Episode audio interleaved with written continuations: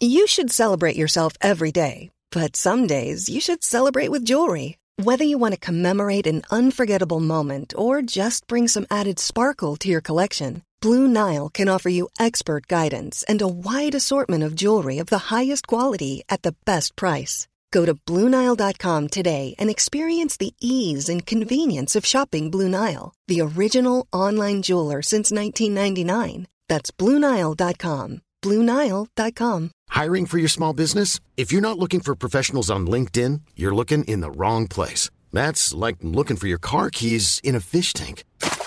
LinkedIn helps you hire professionals you can't find anywhere else, even those who aren't actively searching for a new job but might be open to the perfect role. In a given month, over 70% of LinkedIn users don't even visit other leading job sites. So start looking in the right place. With LinkedIn, you can hire professionals like a professional. Post your free job on linkedin.com slash people today.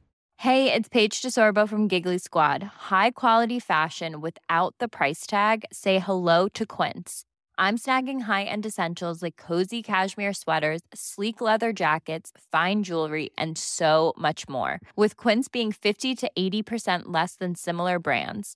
And they partner with factories that prioritize safe, ethical, and responsible manufacturing. I love that. Luxury quality within reach. Go to quince.com slash style to get free shipping and 365 day returns on your next order. Quince.com slash style. Enjoy! Thanks. The order breakfast at the McDonald's drive through. Tell yourself you'll wait to eat it at work, but it smells way too good. So you eat it right there in the McDonald's parking lot meal. There's a meal for every morning at McDonald's. Right now, get any size iced coffee for 99 cents until 11 a.m. and pair it with your favorite breakfast sandwich or one of our tasty bakery treats. Price and participation may vary. Ba da ba ba ba. McDonald's. I'm loving it.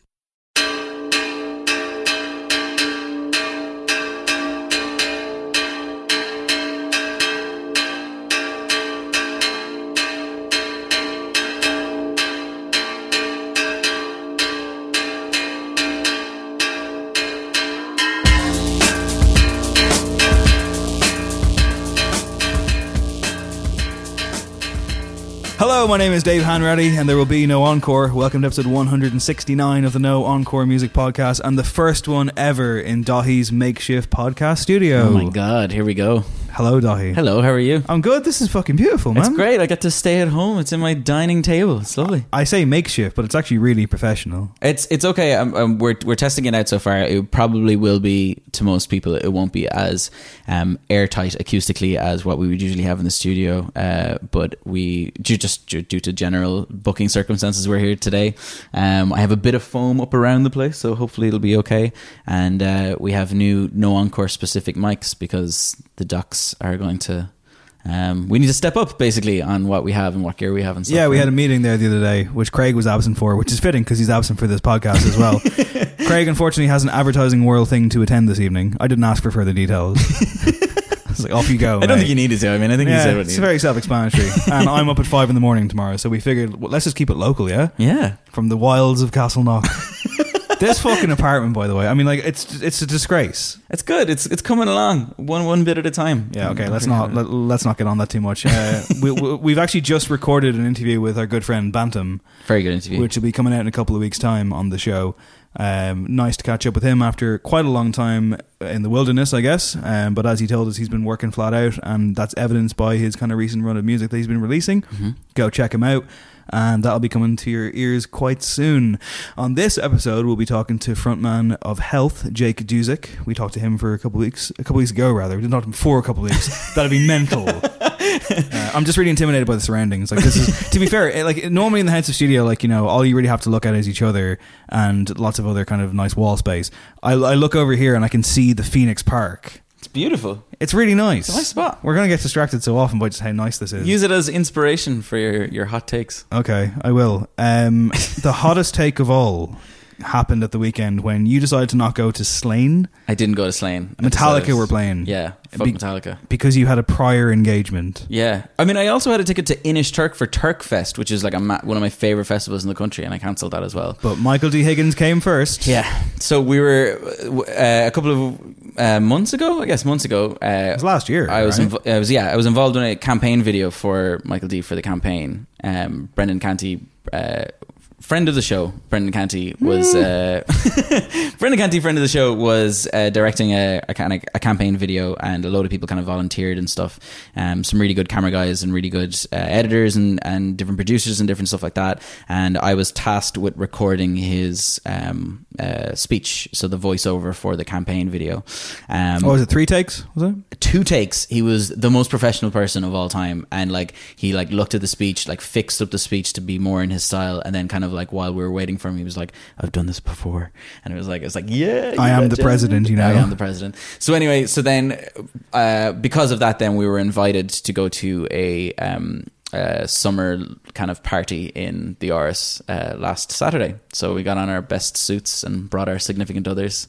Um, it was one of the most surreal experiences that I've ever uh, that has ever happened to me because essentially there was about it was a family day.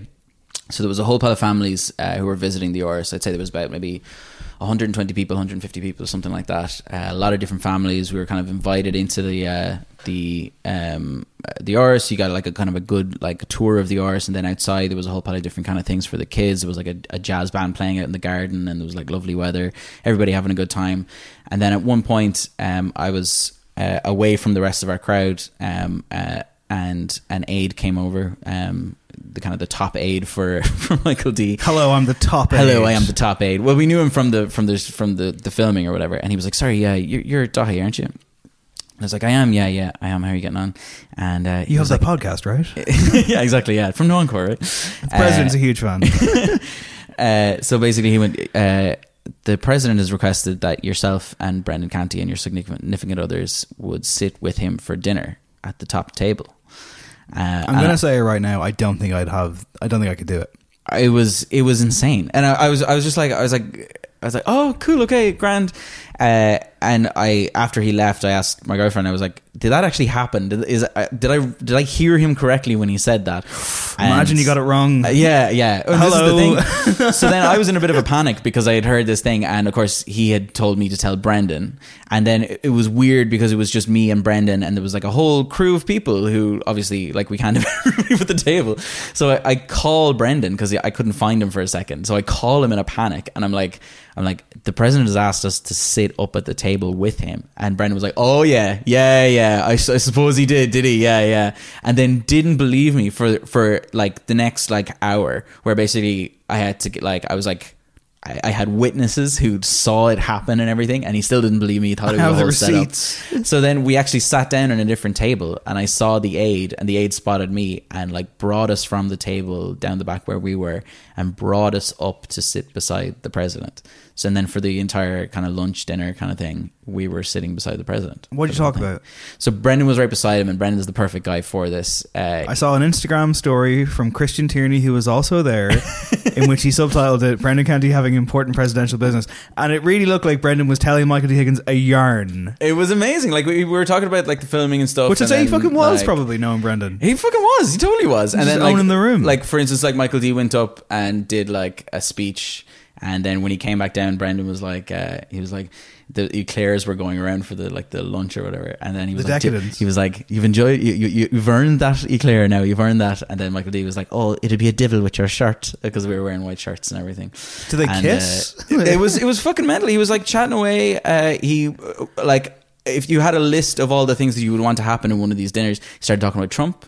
He started going like, What's his opinion like- on Donald Trump? Though, he give us the exclusive. uh, basically, he, he refused to meet him that week. Remember? Of course, yeah. So climate he, change. He basically kind of went double down on that idea and kind of went like it's an attack on the scientific community. I got in a lot of trouble for not meeting him, but I refused to meet him. And like he was literally talking about this stuff to us. It was incredible, uh, absolutely amazing. It was it was incredible. Do you know what the best part of this was? The best part of this was me in work, seeing all of this unfold via four or five different Instagram accounts that I follow, and seeing a new Instagram story like go with that big red circle, being like, Yeah. I know what this fucking is. I know what's going to be behind this. Oh, there's the dog. The, The dog. dogs were right beside us with the whole thing. God, dogs hanging God, out. the dogs, man. They are incredible. He breeds them himself. They're, those dogs came from Galway with him. I, I, I don't know what to say. He, he, he's had those dogs for a long time. They're not just like presidential dogs. They've they've come up with him. Jesus. Yeah, Okay, I mean, amazing stuff. We have to get him on the show. We should get him on the show. Yeah, he's a bit of a music man. Like he kind of knows his stuff. He I'd is a say. music man. I'm Yeah, sure yeah. that's why you were there. I'm sure he knew was my like- granddad. He was asking about my granddad and stuff, so that was good. I mean, I understand why you didn't just doorstop him like we did at Cullum's wedding, but you could have done it. I could have done it. I for could the have done it. The show. we had a meeting the other day, a business meeting about the show, about uh, documentaries that we're going to work on. There's a whole bunch of stuff in the pipeline. Yeah. and I can't believe I didn't chastise you for this. I guess I was saving it for my second. Uh, what is this? Like nine percent beer that you No, it's handed like me. Anita's. It's a delicious. You can't six point two. Is it six point Six point two percent. Pretty good. All right, let's do it. Uh, it sounded like an amazing time. What a man! Yeah, it was fantastic. He's great. Um, Also, the boyfriend points that you must have now. and I know she's listening. it was pretty good. It was pretty good. It was pretty good. It was pretty good.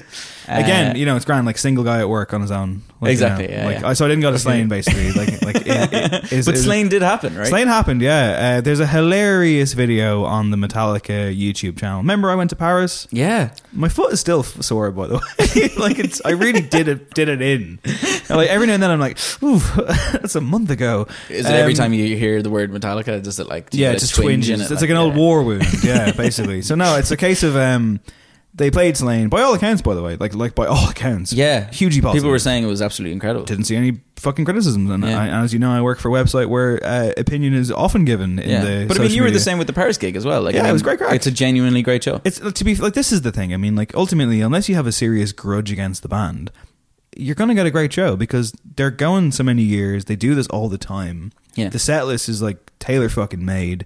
They know how to work their audience, and their audience, of course, like metal fans, Metallica fans. You've made your decision if you're going to the gig. They're very loyal, and Yeah. when James Hetfield bangs on about the Metallica family, people buy it because they Mm-hmm. want to buy it. It's a big day out for them. Uh, friend of the show, Royal Yellow, was there. He Great. loved it. Friend of the show, Michael Fry, went to his first ever Slane. Amazing. Had a great time. Jeez, he's going to all the gigs these days. He's a man in demand. Fair play. But yeah, I mean, it seemed to be really, really good. They played Whiskey in the Jar. People enjoyed that, even though Lars Ulrich is playing a completely different song. but there's a video on their thing. It's like Thank You Slane Castle, and it's set like all of them are like Thank You Paris, Thank You Amsterdam. It's like a three minute highlight reel in widescreen, which is kind of obnoxious.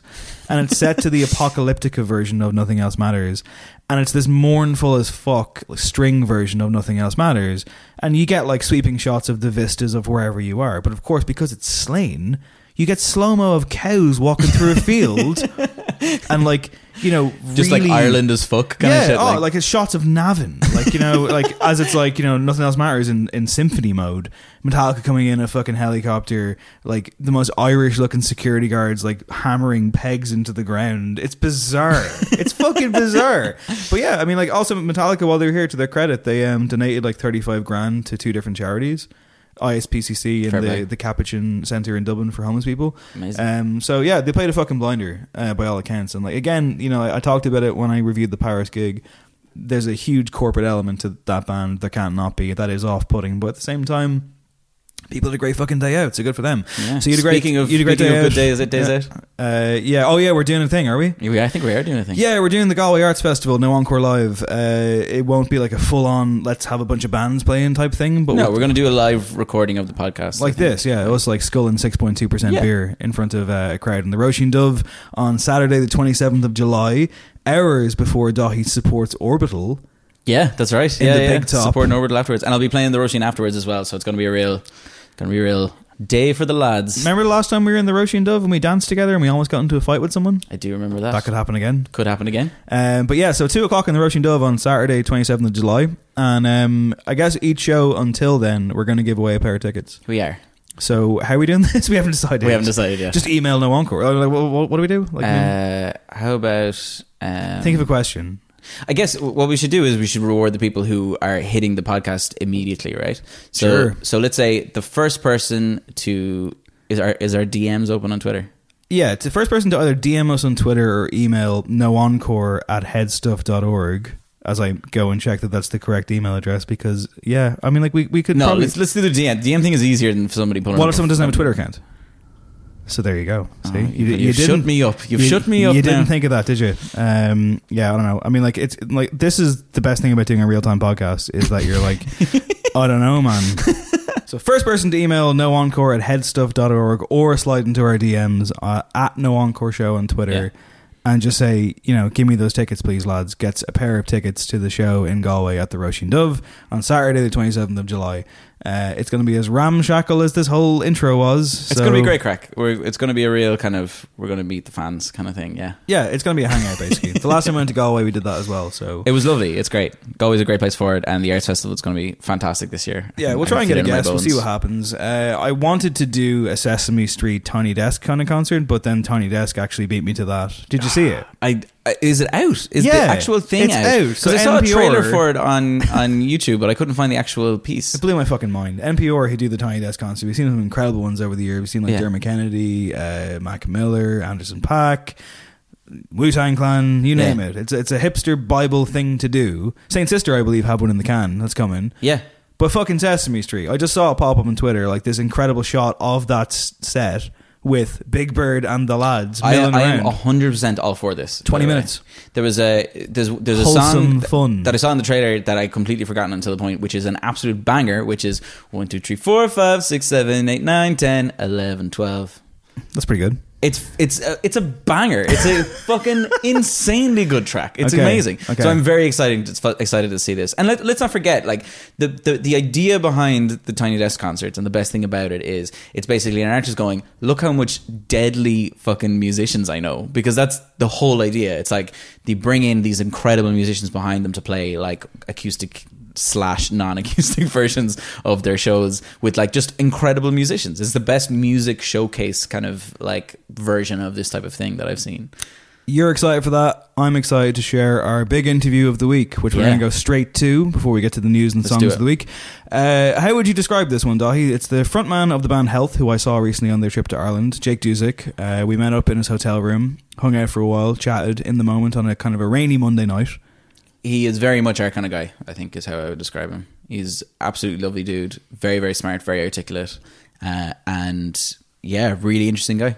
Yeah, we talked about all kinds of different things, really. I mean, it was a natural conversation, the type of stuff that we like to have on the show. Um, it started off with me kind of, uh, we we were talking about, you know, videos and kind of VHS era and that kind of stuff because obviously health of that aesthetic, which naturally led into talks about video stores, which somehow led into politics, which somehow got into video games and all that kind of jazz and Twitter and social media. Yeah, it's a bit of a free flowing chat. And uh, here it is.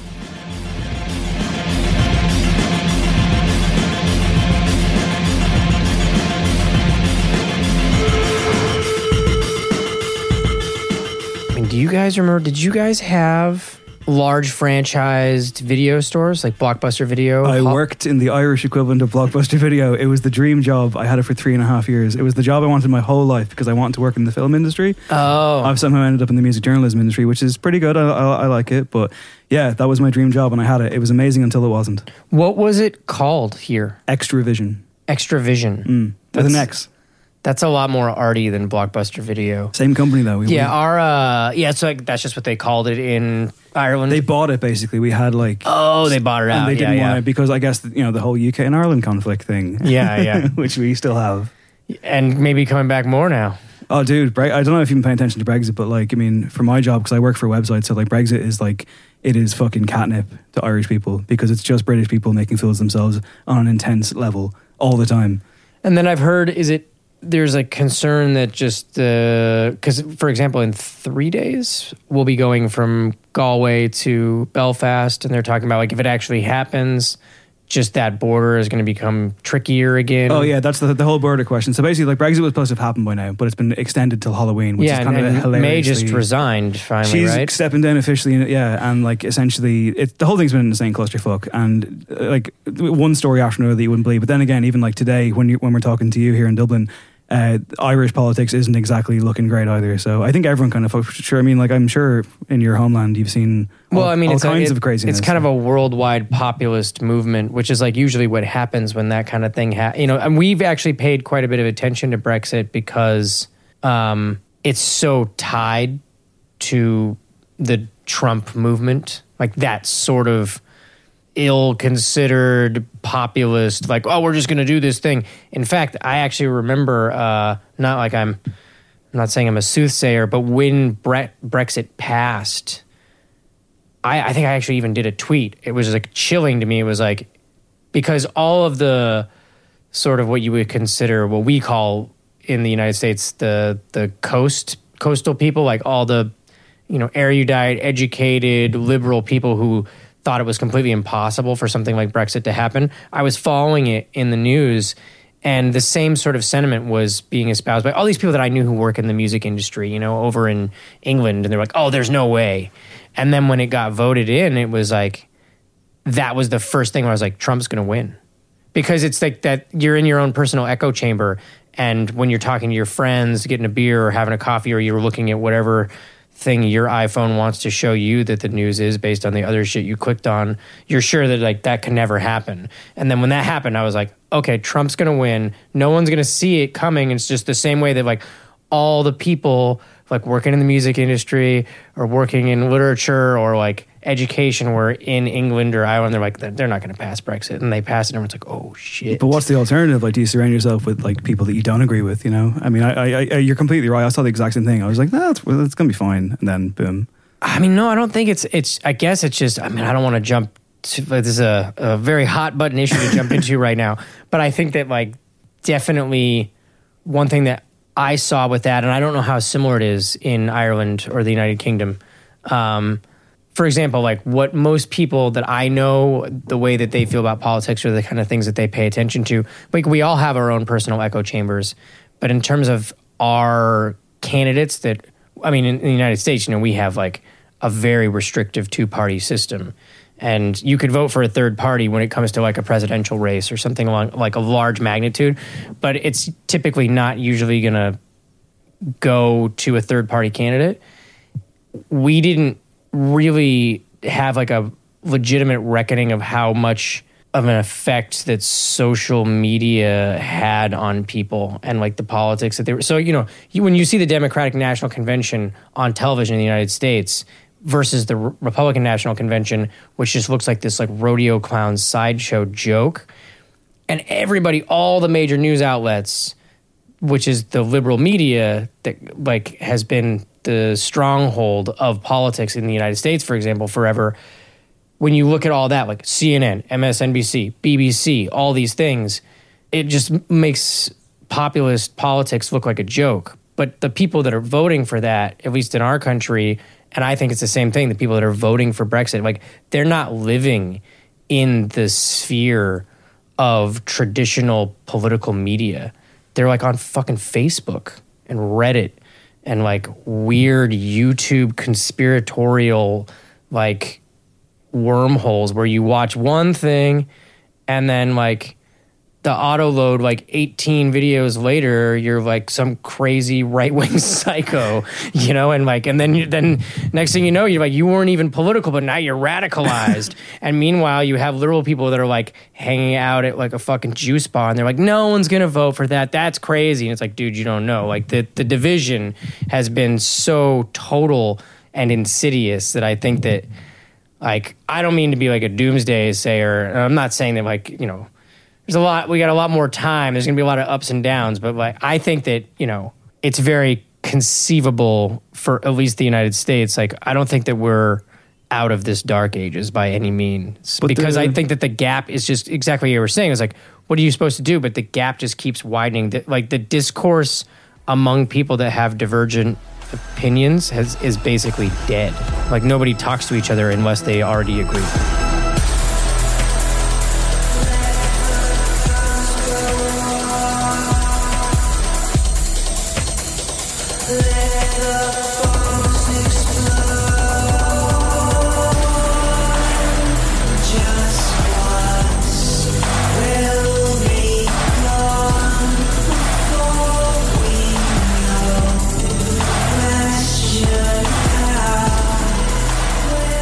But the really weird thing is that, like you kind of mentioned, being a bit of a soothsayer earlier on, like Death Magic, which of course you would have been working on for a certain amount of time, comes out in 2015. It precedes all of this, at least all of what you're the, the specific reference point you're making there.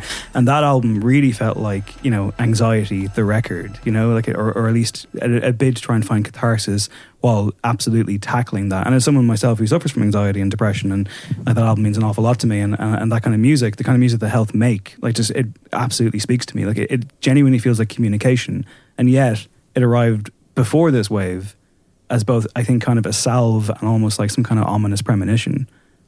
Yeah, you know, I think that we've been asked questions like that before about, um, you know, whether or not I'm trying to, or we're trying to write something that's reflective of especially with the last record, which is like very aggressive and and probably even maybe less. Uh, if it's possible, it's it's even more pessimistic probably than the one that preceded it. Um, and I think that that's also a lot of that is a reflection of just my own personal and our you know our our aesthetic as a band, the kind of things we choose to do, and then the kind of things that I choose to write about lyrically. It's not like I we're not a political band, you know, we're not trying to make statements. They're usually more broad and philosophical, but it's impossible not to sort of absorb all of this from your surroundings. Yeah, no, I Um, wouldn't classify Health as a political band at all. And I, I myself have, I, I've ran into that wall of being annoyed at the the kind of proliferation of protest songs, and then I'm kind of like, well, who the fuck am I to deny an artist to speak about their time? And unfortunately, the time right now, as you know, it is quite almost doomsday scenario. Like it is very difficult to try and find those cracks of light, to find those little kind of moments. I guess you have to be a commentator, otherwise you're not really paying attention. I mean, I guess, I guess the thing is that it's all up to you in terms of exactly what you were saying. It's like, who am I to criticize or shackle someone if like their form of expression is going to be to politicize their art or their music? Um, to me, it all just comes down to the same way that I've always appreciated anything is whether or not I like it or not. You mm. know, so I'm not going to make a, a catch-all judgment on something because it's political or because it's non-political. It's just going to be whether or not I think it's effective and artful and tasteful and moving. Yeah, like that's the only like criteria that I have to sort of evaluate something. And I think it would be very reductive to try and box health into that kind of like aspect ratio or, or any of them because I think you know your your stuff is clearly very juxtaposed. Like you get the serious aggression of the arrangements that you have in the songs, and the vocals have always been very kind of like in in line with it for sure. They obviously sync up together very well, but there's clearly a duality there. There's clearly kind of like a heaven and hell thing going on. At least that's what I get from it. Oh yeah, I mean absolutely. That was sort of an aesthetic decision that um, was very conscious and then also practical at the same time. You know, at the time that we were starting the band and kind of coming out of this avant-garde like noise rock scene, it was like very experimental. Like there was a lot of bands that we were sort of inspired by um, that at that time, like in the sort of the 31G records, like the Locust, stuff like that, like everybody kind of had this insane Devo yowl yelp kind of thing.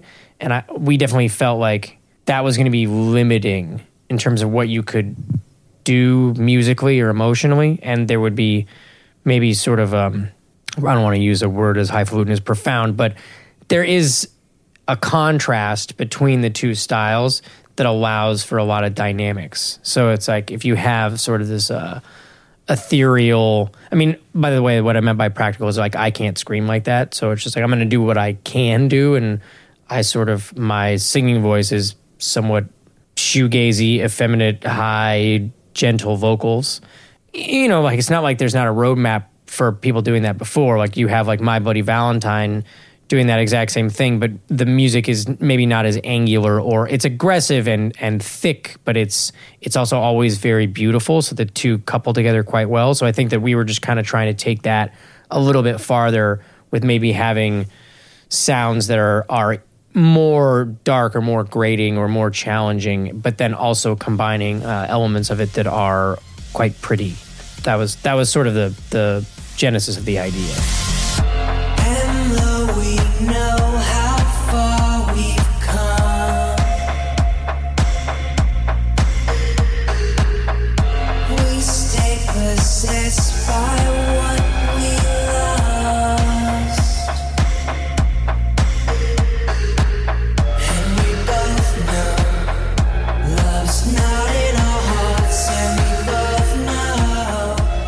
I've seen Health at festivals. I've seen you support bands like Interpol before. And I mean, I guess, you know, there's always going to be a difference when you're opening up for someone or you're at like a, a big communal thing than like a, a health show, of course, dedicated with the fans. Because I'm sure the communication with the fans is a very specific thing. But have you found that people are like are hard to win over? Yeah, well, I mean, you know, we've always been pretty lucky as far as how we've been received live because the live show is is very physical and very sort of cathartic and aggressive. So even if you thought it was kind of silly, it's a spectacle. I've always admired and been glad that I'm not in a band where like if you go on like an opening slot tour for a big band, if your songs are more structurally structurally traditional and have quiet parts, you know, you're kind of vulnerable. Someone can yell at you like "you suck" or whatever. You can just feel that the reaction off the crowd is dead. Um, for us, if we've ever been in those kind of situations, the music is like strange enough and loud enough that you can kind of just be like, all right, fuck, fuck it, we're just gonna go crazy and then just get it over with. Um, so in that regard, we've been lucky. Now the lucky thing now is there's so many other ways that a band can actually reach a lot of people because of the internet. You know, because of just what would have been incredibly niche music. It can reach all these different corners of the world, basically because every kid is just on if they're not on Spotify, they're on YouTube, and if they're not using YouTube to listen to music, they're on SoundCloud. You know, so we I think I don't think we really get to do what we've been able to do as a career, quote unquote, without without the internet and streaming. You know, Twitter, fucking MySpace, you know, just stuff like that back in the day where that was our roadmap of how to how to turn this into uh, something that could reach more than just a couple people at a local show. Twitter's a really interesting one. I was actually myself and Daithí before we came over here. We are kind of talking about it and how it can be a bit of a cesspit, it can be a bit of a sewer. But like in line with that kind of duality that I mentioned earlier, like the health Twitter account to me is like the one. It's like it's like the blueprint for what I want bands and brands and all that kind of bullshit on Twitter to be. I don't want when someone follows me on, on Twitter, like whether it's a band of status or starting out or whatever, I don't want it to just be a list of dates. So, like, I'm playing at this gig. Here's my new song. I want some personality. Uh, who primarily runs the health Twitter? Uh, John and I. Okay, and it, there seems to be like a tone of voice there that is, I guess, natural to you guys, but also extremely kind of playful in kind of a Yeah, you dark, know, crazy we're way. a lot less active on Twitter than we used to be. Um, and I think that's because there's been like a considerable change in the Twitter environment. Obviously, Facebook, it started earlier where everybody was just really mad all the time on Facebook, just like fucking yelling at each other. And we're like, oh, okay, well, it's Twitter. There's only 140 characters. There's not going to be people just angry all the time on Twitter. Uh, and we literally just kind of started just to like, you know, that we started doing exactly what you were saying, which is just the most boring thing ever, which would be to just put up tour dates or a music video and that's it. For a little while, I was actually a lot of our comedic bent tweets. They're like a like a comedian's Twitter. Like they have there's a persona and a, a voice, and a lot of is like irreverent, and sometimes it's like offensive. And you know, right now that's kind of a tricky place to be. Um, people fucking crucify you, man. Like you say the wrong shit, and so like even if you're joking around, and so there was a couple of things that we were. I think we had our Twitter linked to our Facebook, you know, just like, hey, if I tweet something, it'll go up on Facebook. And I was like, Jesus, people are really mad. I tweeted something one time where I was like, it was, I was, so, it was making fun of tweeting and driving, but the in part of the joke was, it's, it's crazy that people have to die for someone to send a tweet, but you know, I, I but I but made it, I made it seem very clear that I was sending the tweet in that moment. I think I said it's like it's it's crazy that someone might have to die for me to send this tweet while I'm driving the, my car, but the world's a crazy place. I said something like that, and then someone commented on it like, "My brother died in a car accident." I'm like, "Fuck you, dude! Like I don't, what, I can't make a joke about like anything then ever." Uh, Like I wasn't the whole. It's a satire. I wasn't driving. That's the point. I'm making fun of people who are doing that, and then it was like the comment line came down to some someone said something about some band who criticized like transsexuality or something and then that became some whole thing and i was like oh my god i just made a joke about fucking driving and tweeting so i was like all right fuck facebook no more jokes on facebook and so then it was like Twitter's the same place. though. twitter became the same shit dude and you're just like oh man i'm gonna have to like scrub my identity because someone's gonna be like, he made this joke. And you're like, oh, Jesus Christ, I'll just put a flyer on Instagram. Fuck off. so, you know, it's like times are changing, you know? I- I'd like to think that it, and we've actually been pretty fortunate in this, like, our f- fans are pretty well exposed to the sort of tone that we have in a lot of the things we do. Because it runs through a lot of like the music i would say the presentation of the music in terms of the albums and what the music is is pretty deadly serious. We take that very serious.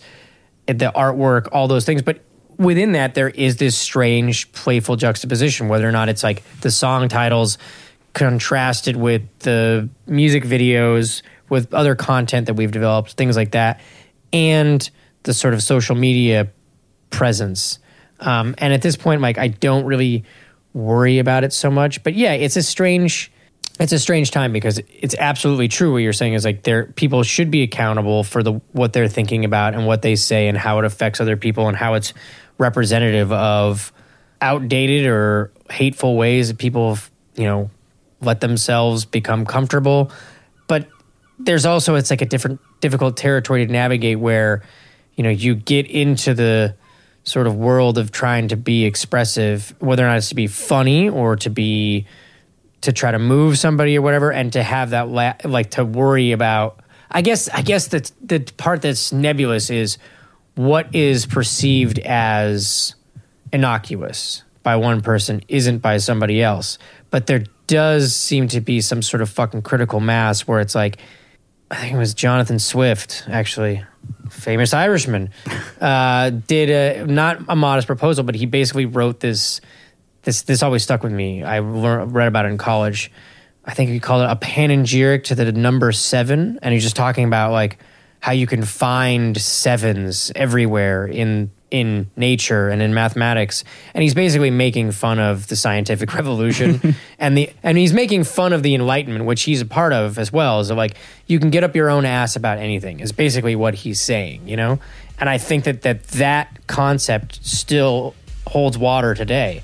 Where if you're looking for something, you're going to find it. Yeah, but if And he if- was uh, if he was at Jonathan Swift, Yeah, yeah. They'd fuck tear him apart though. but I mean, like, the health Hashtag canceled Swift.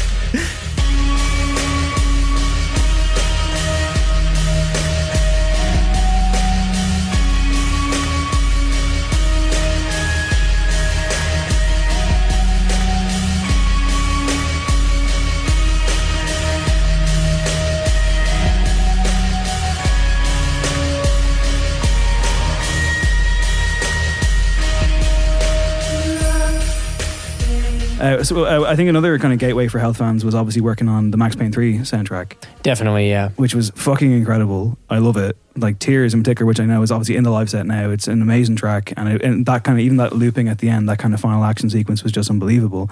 Um, I have read though that it seemed like it was a fairly. I know you guys had a lot of creative freedom, but it seemed like it was a lot of work. I think just there's no way to do a project on that scale and have it not be a lot of work, you know? I mean, it's like, I think we were scoring for 13 months or so. And just the way that Rockstar Games sort of does all their games, like, I mean, it's the most enviable thing ever where you wouldn't, all you care about is the product being good. You know, like if you're making a record, like you're going to run out of money, the label's going to need to put it out at a certain point. Like they're just like, no, fuck it, we're just keep working on it until like it's really good. You know, 'cause they don't have, they're not beholden to anybody, and um, that was really inspiring to be a part of. But we were, actually crazy, and we're very close with all those guys to this day, and we just did more work with them recently. Um, and now when we all hang out, sometimes it is really strange for us to realize that, especially at that stage in our career as a band, which is basically just like a full DIY noise band coming out of the smell scene in Los Angeles, that we did the entire original soundtrack to this like 150 million dollar video game. I just don't even know how it happened. it's very strange. That's a testament to how much trust that they have sort of imbued their music department with that that that, that could even get because you know that would just not you, it's not like oh yeah health was gonna, we're gonna score the new captain america movie they'd be like fuck who are these guys fuck that but they so they just it was just this whole process that we kind of just went with each other on this journey and it was definitely a volume of work and responsibility that was I, I ultimately think that it completely changed the trajectory of the band and just a lot of things that we did on the subsequent record, which was Death Magic, um, because of the sheer amount of material that had to be generated and a wide range of it. But you know, we had never I, we had never gotten notes before. We didn't even know. It's not like the notes were unreasonable. We just didn't even know how to at first how to navigate that. There's just a lot of learning curve. Um, whereas now, like when we enter a scoring project, I think that workflow and communication are fairly fluid at this juncture. And not that it wasn't then; it was just any anything that you do in a musical artistic career is a learning process, and that was just like a all of a sudden a big galvanizing, transformative experience to to go through. Is that something that you could see yourself moving towards, like as a permanent thing someday, just soundtrack work, or whether it's on movies or games or TV shows? Uh, absolutely. I mean, I think that that's probably.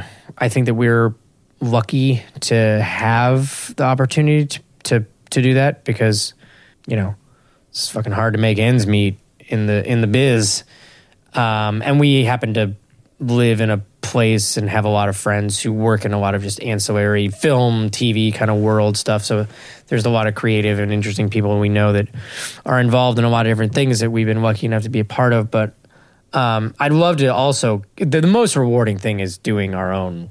I mean, it, the amazing thing about contributing to something like Max Payne Three, for example, is you you sort of set down the rough old cross of like the responsibility of like really putting yourself out there with everything. Okay, we're going to release a new song and it's going to announce a new album and there's going to be a new production sound and hopefully people won't hate it, but we want to challenge people. It's not about you, you know. You're what you're trying to do is facilitate the overall experience of this very large collaborative work in being more immersive and more successful. So, you know, you're kind of a, a cog in a machine and everybody's working together to try to make this piece of entertainment as effective as possible. So even though it, it it's a lot of responsibility, that responsibility is diffused diffused among a large body of people. And so in that and then in addition to that, what I like about scoring is that we get to do stuff that we would not musically ever do. You know, you might get to a point where we're writing in a key or writing in a time signature or something based on the visual cue or what we did before that all of a sudden leads you into territory that you would just never find yourself making a health song. And for me, having done this for a long time, that's very liberating. So I would I would love to keep doing that, but the most rewarding thing is is still doing the band. And going back to what you were saying a while ago about the difference between playing a show to your fans and playing a show to whether or not you're opening or you're playing a festival, I, I, I just personally feel like the most rewarding thing is is communicating a live performance to people that have like supported us and and and care about the the music Yeah. rather than I think that's a really big thing when bands are young you know they if they get a bunch of buzz and they get to play a bunch of festivals and they'll immediately be like oh we're hot shit and it's like dude those people don't care you know like they, they might care for a little while or they might be like oh I heard about these guys I'll go check them out and I'll cheer when they're done and then I'll go get some more beers, but it's not the same thing, you know? And they're both amazing experiences, but I think that it's something that's hard fought when you actually have people that will like follow your career and care about your music.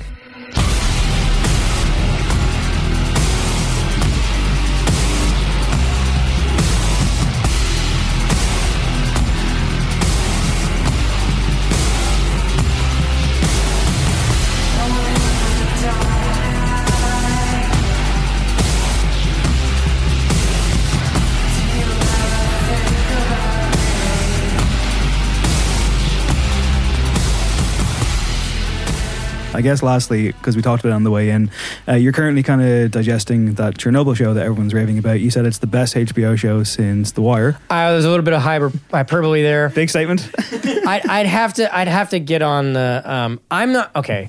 This is I don't want to get controversial here, but I definitely think that there has been like a diluted pool of content on the internet that has lowered everyone's IQ so much that they are like a comfortable watching 50 hours of crap to get to like no no it gets good on season 4 it's like dude I get to learn Portuguese fuck off like I don't need to spend that much time like just just just piss my life away and at the same time things that are like mediocre to middling get catapulted Oh, to yeah. this like That's oh re- it's fucking Citizen Kane That's fucking like that's recency bias. Like people are just like, it's the best thing I've ever seen. Yeah. no, it isn't. I actually as much as HBO has now, we'd have to like pull up my HBO Go app and look at all the different shows and everything. And I, they, I know they, but in terms of the big dog content, I've been pretty disappointed for a long time. Like even when things are good, I'm like, eh, you know, it's like, like okay, I definitely have a boner for the Deadwood movie. I Oh, love. man. I mean, like I'm obsessed. Deadwood is probably my favorite HBO show. It's the best. because I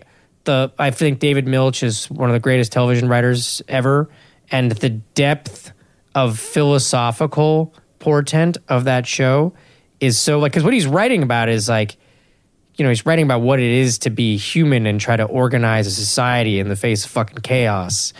And to get to do that in a western i'm a huge western fan. Mm. You know i'm very excited about that. Chernobyl feels to me almost more out i, I haven't I, I i dove pretty deep on it. It definitely has an extremely cinematic it doesn't have that. It's all directed by one guy. It's all written by one guy. You know the through line is very much like miniseries so it's like that sort of aesthetic unification where it's like they're not changing directors every episode and all those things. Like i just haven't seen anything like it in a long time. Also the the score is really good. It's really reserved. Just there's a lot of little stuff that i'm a sucker for like as a cinephile like the fucking titles the titles are just like mwah. they they look optical, like like optical in the classic way, but not in any sort of kitschy Wes Anderson block letter kind of way. I don't know. It's just like, like there's a lot of there's a lot of stuff going on for me in that show. So You mentioned maybe scoring a movie. Uh, you mentioned you're a cinephile. Would you ever make a movie?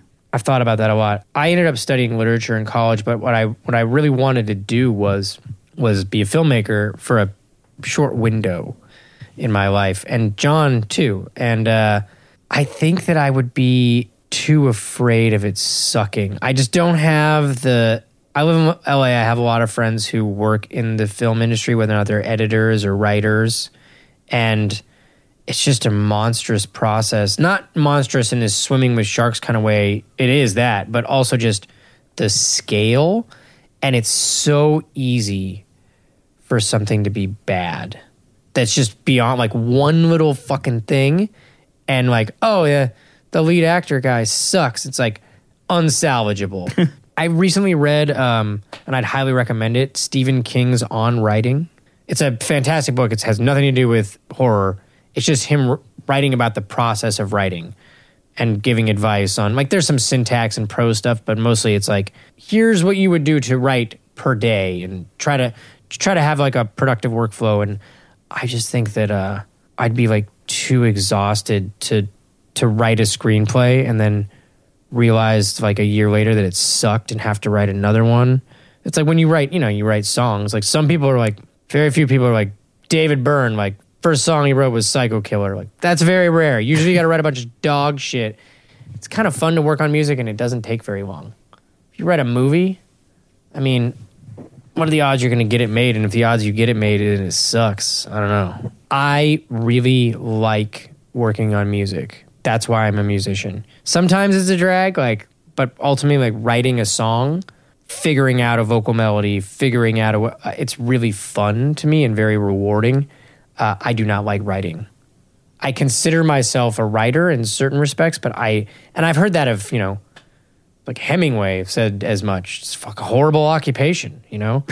I like that I like what I do. I would really like to write a novel and write a screenplay in my life as well, but I really don't like writing. There's this anecdote that Stephen King brings up in this book that I actually thought was really amazing where he talks about his son wanting to play saxophone and he gets his son, I mean, he's fucking richer than God. He's like, yeah, get your saxophone, get you some lessons. Basically, like after six months or a year, his son, he does his lessons and he practices before the lessons. And after six months, he like goes to his son and says, hey, like I wanted to talk to you about like canceling your saxophone lessons. And he, his basic reasoning is that it's not that you're not trying, but you don't love this. You're not obsessed with doing it. If you loved it, you'd just be doing it all the time. And we'll find you that thing, but this isn't it. And I think that maybe that's for me with writing. Just some people just have that, you know? They just like want to write. Even if they don't like it, they can get themselves to do it. Dude, I'll fucking work on music. I like it. I don't know if I can write a novel though.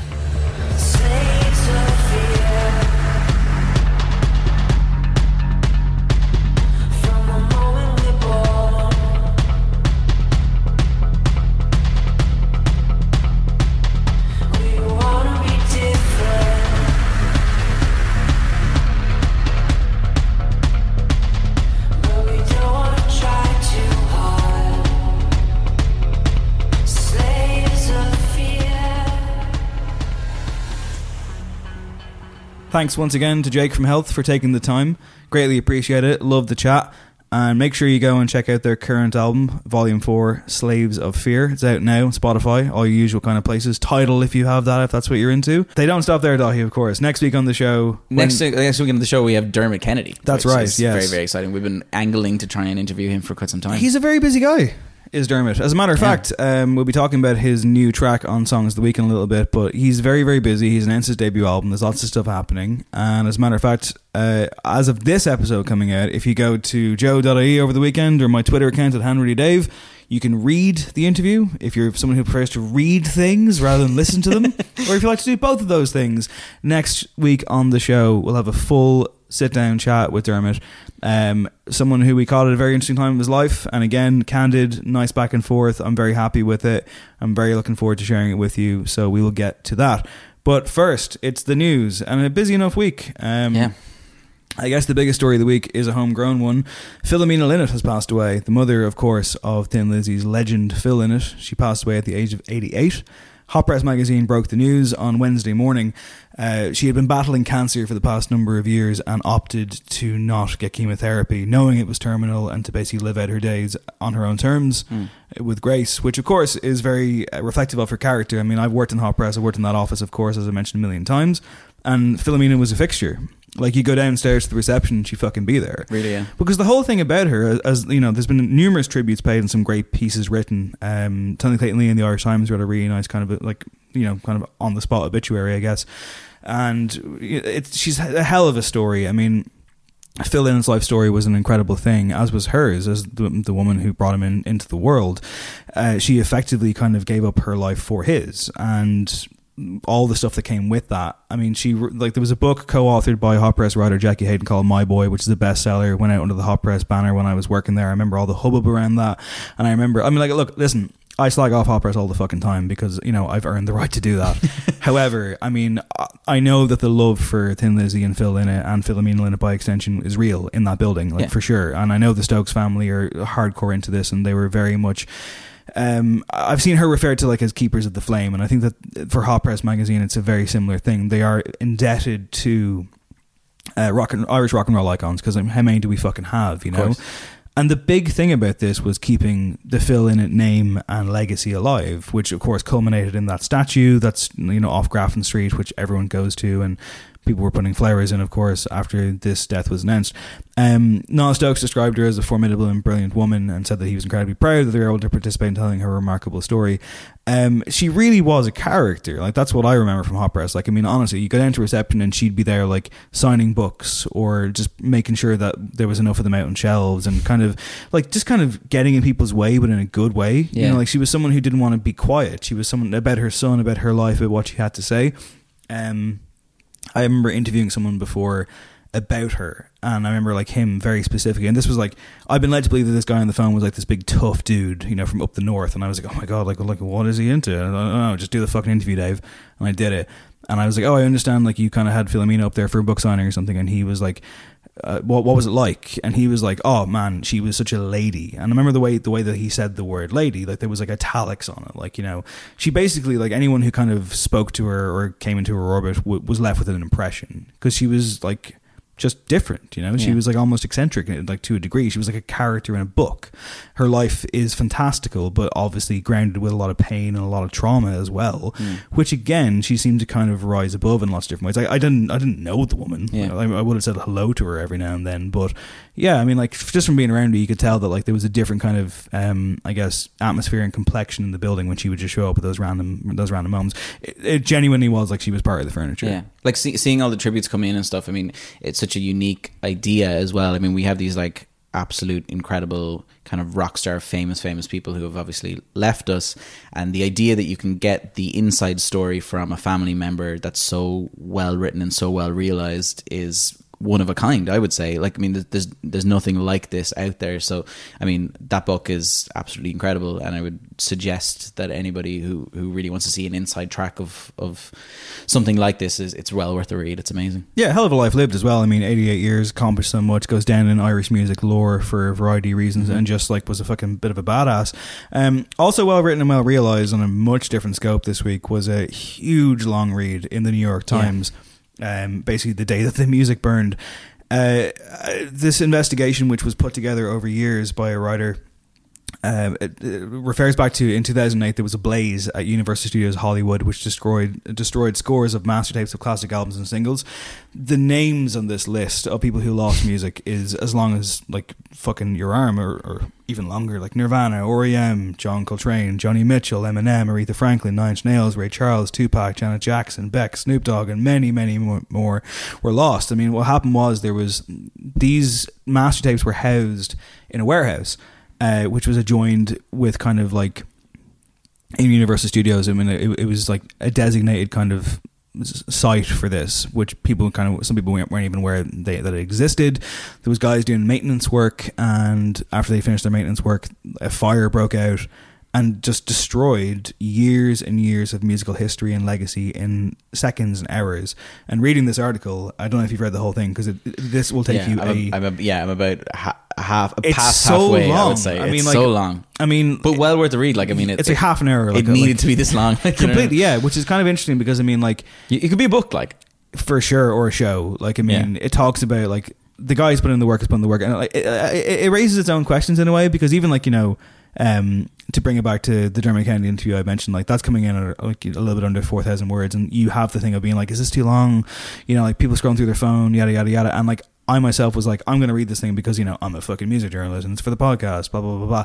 But you got to take a break. Like it's it's a book, you know. It's Yeah. like a mini novella. There's so, there's so much information in it, and like I'm not going to properly kind of distill the whole thing in, into this section, but effectively, the thing about this was that like the reporting of this was incredibly quick. Uh, m- People were like, some people reckon that there may have been incredible loss uh, to the world of music, but Universal did so much damage control. If this article is to be believed, because Yeah, they, yeah. they have come out and they've The- said no. Yeah, the idea is that it, like what they're trying to, to to say is that basically it was a masterclass in damage control because they they kind of offset it with like a kind of like other pieces of news to kind of block out the Yeah. real disaster. Yeah, a And- triumph of PR, Yeah, basically. and a lot of it was down to they were worried that the artists that they were that was under their their headings would revolt because of this idea. Some of them never even found out until this week. Yeah. Like Hole, for example, uh, where, like- like, I had no idea this happened. I mean, the idea. I mean, again, like I mean, we've talked again and again about these like huge record labels and how much trust artists are putting in these people. Like, I mean, like entrusting your masters to to, to these people. I mean, it's like it's horrific. A warehouse in Universal Studios where there's a King Kong ride four doors away. I mean, like, what the fuck? Jesus Not only that, but like I mean, like there's so many kind of avenues to this. There's so many like little kind of tangents and side streets which I love going down. One of which was that you find out like, well, there was Nirvana songs that no one's ever heard and obviously never will hear because you come back to the idea of like Prince, for example, who had a vault of his own. Mm-hmm. And it, he made music videos. Like apparently, Kim Kardashian's in a music video that no one's ever seen for songs that no one's ever going to hear. Although now that the estate is in there, maybe you will. Yeah. But that was the point. But that was one artist having incredible control of his masters, and he actually is cited in this article as someone who had the ability and the power to negotiate his own kind of terms. Yeah, yeah, yeah. Most musicians don't have that. And like I say, the names on this they range from kind of people you've never heard of to household names. Yeah. And effectively, it's a cover up. I mean, again, if this is like like this article, which is incredibly well written and I'm sure incredibly well researched and must have taken years to write, Universal have come out and basically disputed this. As of course, why wouldn't they? If the damage control was so apparent, Mm-hmm. yeah. they're going to keep it up. But it, it it raises so many questions. And one question it raised that I, that I found really interesting was as I was reading it, just I was picturing all of this and like thinking about all of this music from all of these different artists in this kind of place that's just gone. And I'm I had this brief kind of moment of me kind of being like, is that actually an amazing act of rebellion? Is that actually a great thing? Because it's like a prison for music. Hmm. And then the next paragraph of the article actually made that argument. And I was like, oh, fuck, we're, we're tuning in here. And then the next paragraph debunked that argument because it was like, but hang on, like, this is music, this is art, this is real, this is creation. That can't be a good thing if that gets destroyed. You can't take the punk attitude with this. Yeah, yeah. This is a crime. And the emotion, there's a guy called Randy Aronson, I think is his name, who worked at that place. And he talks about how when he found himself working with the names that he was seeing on these tapes, it was just like his childhood dream come true. He got the phone call at like four or five in the morning when the thing was burning, and it took 24 hours in total for this whole thing to come down. And he's this guy has never been the same. He he worked in the music industry for years and years and years, and he talks about how he comes back to certain artists and his heart breaks. He changed that day. He's trying to stay in the music industry, even giving testimony for this article. He's worried about what will happen to him. But this is someone who comes across as like someone who almost lost a fucking family member or something. It's amazing what it can mean. But like, it's such a fascinating expose. But I don't know what you can really take from it apart from that was an exceptional amount of information and it's it's kind of harrowing in a way. I mean, you'd like to think that, like, with the advent of kind of technology and where we're at at the moment, that it, it would be slightly different because, like, masters and stems and everything now are kind of they're generally on people's computers and stuff, and obviously there's like a control thing that's there. But like, I can't help but feel that like it might not happen again because people have it's just stuff is a bit more kind of like under control with artists and like in studios and stuff like that. There's backups in studios all over the place as well. There's a really interesting side thing that I heard about this where I was like kind of looking around the web looking for the reactions and stuff. And there was a really interesting. Do you know Guitar Hero? Remember the video game Guitar Yeah, of Hero? course, yeah.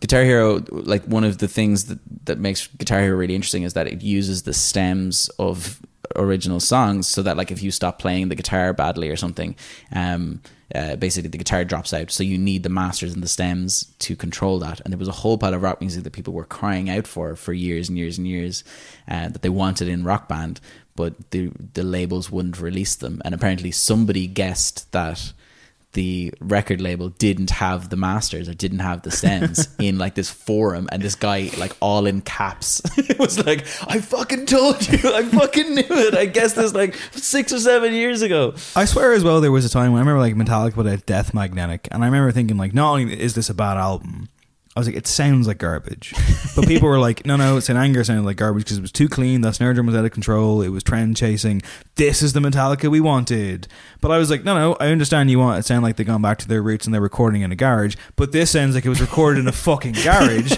I remember banging this drum ironically not steel drum like Lars' snare but I remember being like you know this sounds like shit. And everyone's like, no, it's perfect. And then I swear, I swear there was a thing where like Rock Band or whatever it was at the time came out because they had the same thing. And they obviously had access to the stems of the master, whatever. And they kind of went, actually, no, we have to do a patch update now because it turns out we had the wrong files. The audio was was wasn't mastered correctly. And I was like, I fucking told you. like, you know, I'm sorry, but no, we all want a bit of raw authenticity, but no way. Um, So it's a fascinating story, and a lot of stuff went down. A lot Yeah. of stuff was gone. it's the new york times right It's the New York Times, yeah. yeah So- definitely check it out whoever's Well, see, here's reading- the thing, right? So you read this whole thing, it takes you like a half an hour, and also it's like reading the fucking academic text. There's so much information in it, and you get to the ending, right? And it's that classic thing of like it ends at an abrupt moment because there's just no proper ending, which is something that you run into as a writer all the time. Sometimes you get a perfect, neat little bow ending. Yeah, Other yeah. times you just gotta let it's it not go. hollywood like yeah You gotta be ambiguous about it, which, which can work in some romantic way. But again, so you've read this entire half an hour article this guy spent years on. It's about the music industry. It's a it's an expose. It's red hot, if you'll excuse the pun. And then the final thing it says is Jody Rosen is a contributing writer for the magazine. His book about the history of the bicycle will be published in 2020. I was like, what the fuck is that?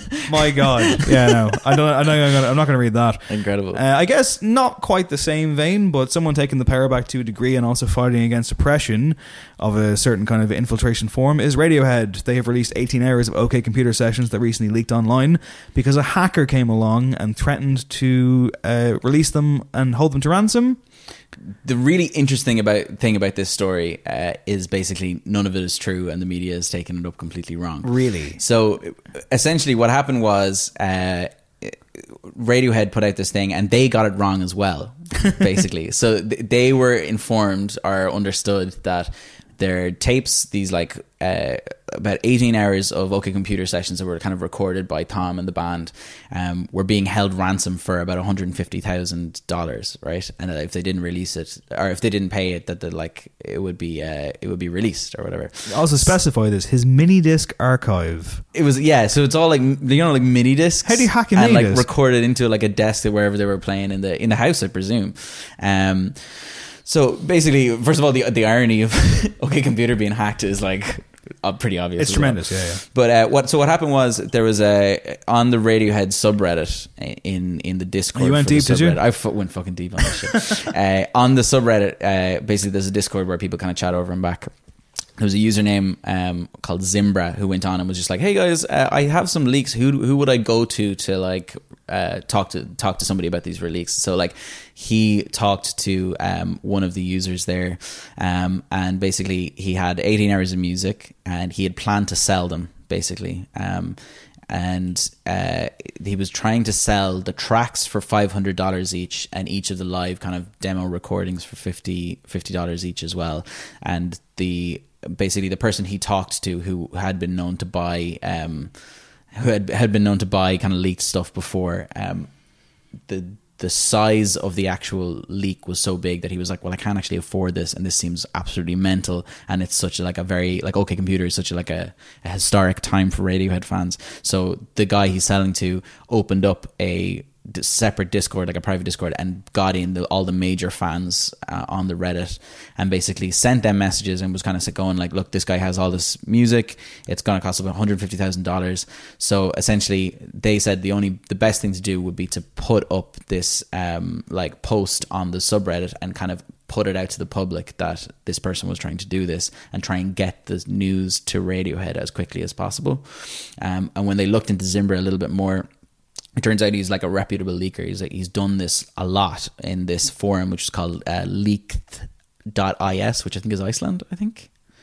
Uh, I think I, .is. You've is been to Iceland. Iceland. You should know. I, I think it is. I think it is Iceland. Um, but basically, he's sold loads of leaked tracks from loads of different artists, and nobody knows who he is. So he has had a, a history of releasing stuff, and nobody knows how he got these ones. But basically, the forum heads just decide to kind of warn everybody through the Reddit, and then um, basically uh, Radiohead then kind of took matters into their own hands once this was coming up. So it technically wasn't being held ransom; he was just trying to sell them, if you know what I mean. Um, which is a weird one because it's not like he didn't go to Radiohead and go like, "Oh, hey, I have this uh, stuff," and then like, if you don't pay me this amount, but that's what they said he did. That's what they said. Johnny, Jonny Greenwood's statement Yeah. intimates that. yeah, which is apparently categorically untrue according to the Radiohead fans. I wonder And- what uh, Jay Paul thinks of all of this. This is a big question, right?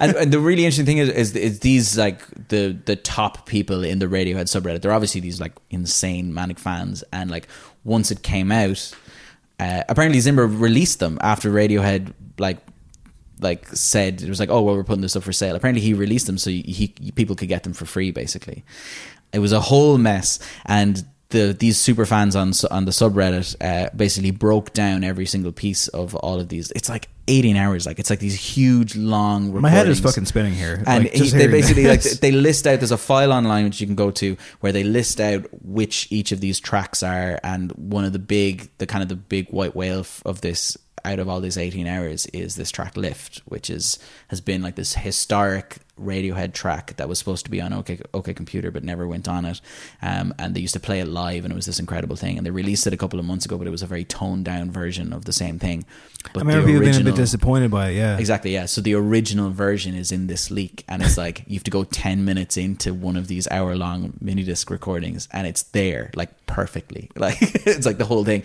And it, the, the part that it's on is literally in one of the mini discs, has the entire album with this just slotted in. So it's like literally, it was in the album at one point, and they took it back out. So, like, that's the big kind of. That's the big story of this leak is that this this song lift is like here and released and done. I tell you, it's like something in a Black Mirror. So It- it isn't is. just very much now. Have you seen the new season of Black Mirror? I haven't watched a bit of it. I haven't been hearing great things. Is yeah, it- I've seen the first two episodes. yeah. I mean, the They're- one we probably should be talking about is the third episode with Miley Cyrus, which I right? haven't seen yet. Yeah. But uh, luckily, You wouldn't do it for no popcorn, no? Uh, I don't think it would qualify. And also, I've been on. Well, I guess it's not a film. I've been on the yeah. anti. Uh, no popcorn coming back soon. By the way, guys, life got in the way. Um, uh, Higgs has seen Rocket Man. I haven't. Uh, so, so basically, what happened was um, I've been on the anti Black Mirror train for quite some time. I think it's garbage for the most part. Uh, what if technology but bad? Basically, you know, we all know that guy because it's true. Uh, first two episodes not great. Andrew Scott, bad actor. Uh, but I haven't seen the third one. Molly Cyrus is in that one. She's doing Nine Inch Nails shit, which I'm not really into. I'm not really into Nine Inch Nails team up with it either. Nothing against Molly Cyrus. I'm not against her at all. She's got some great tunes.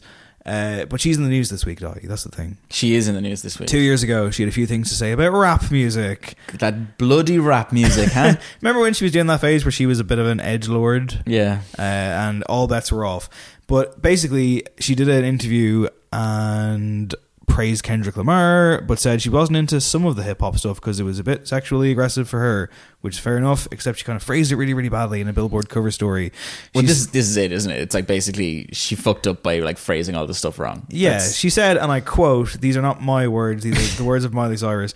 I also love that new Kendrick Lamar song, "Humble." Uh, show me something natural, like ass with some stretch marks. I love that because it's not "come sit on my dick, suck on my cock." I can't listen to that anymore. That's what pushed me out of the hip hop Users, can you scene. please cut that piece out so that Dave, like, we can always have that piece of Dave saying that. I don't on- need on the mic. drop. Uh, but she said that's what pushed me out of the hip hop scene a little bit because I guess she was a huge integral part of it. It was too much Lamborghini, got my Rolex, got a girl on my cock. I can't believe I said it again.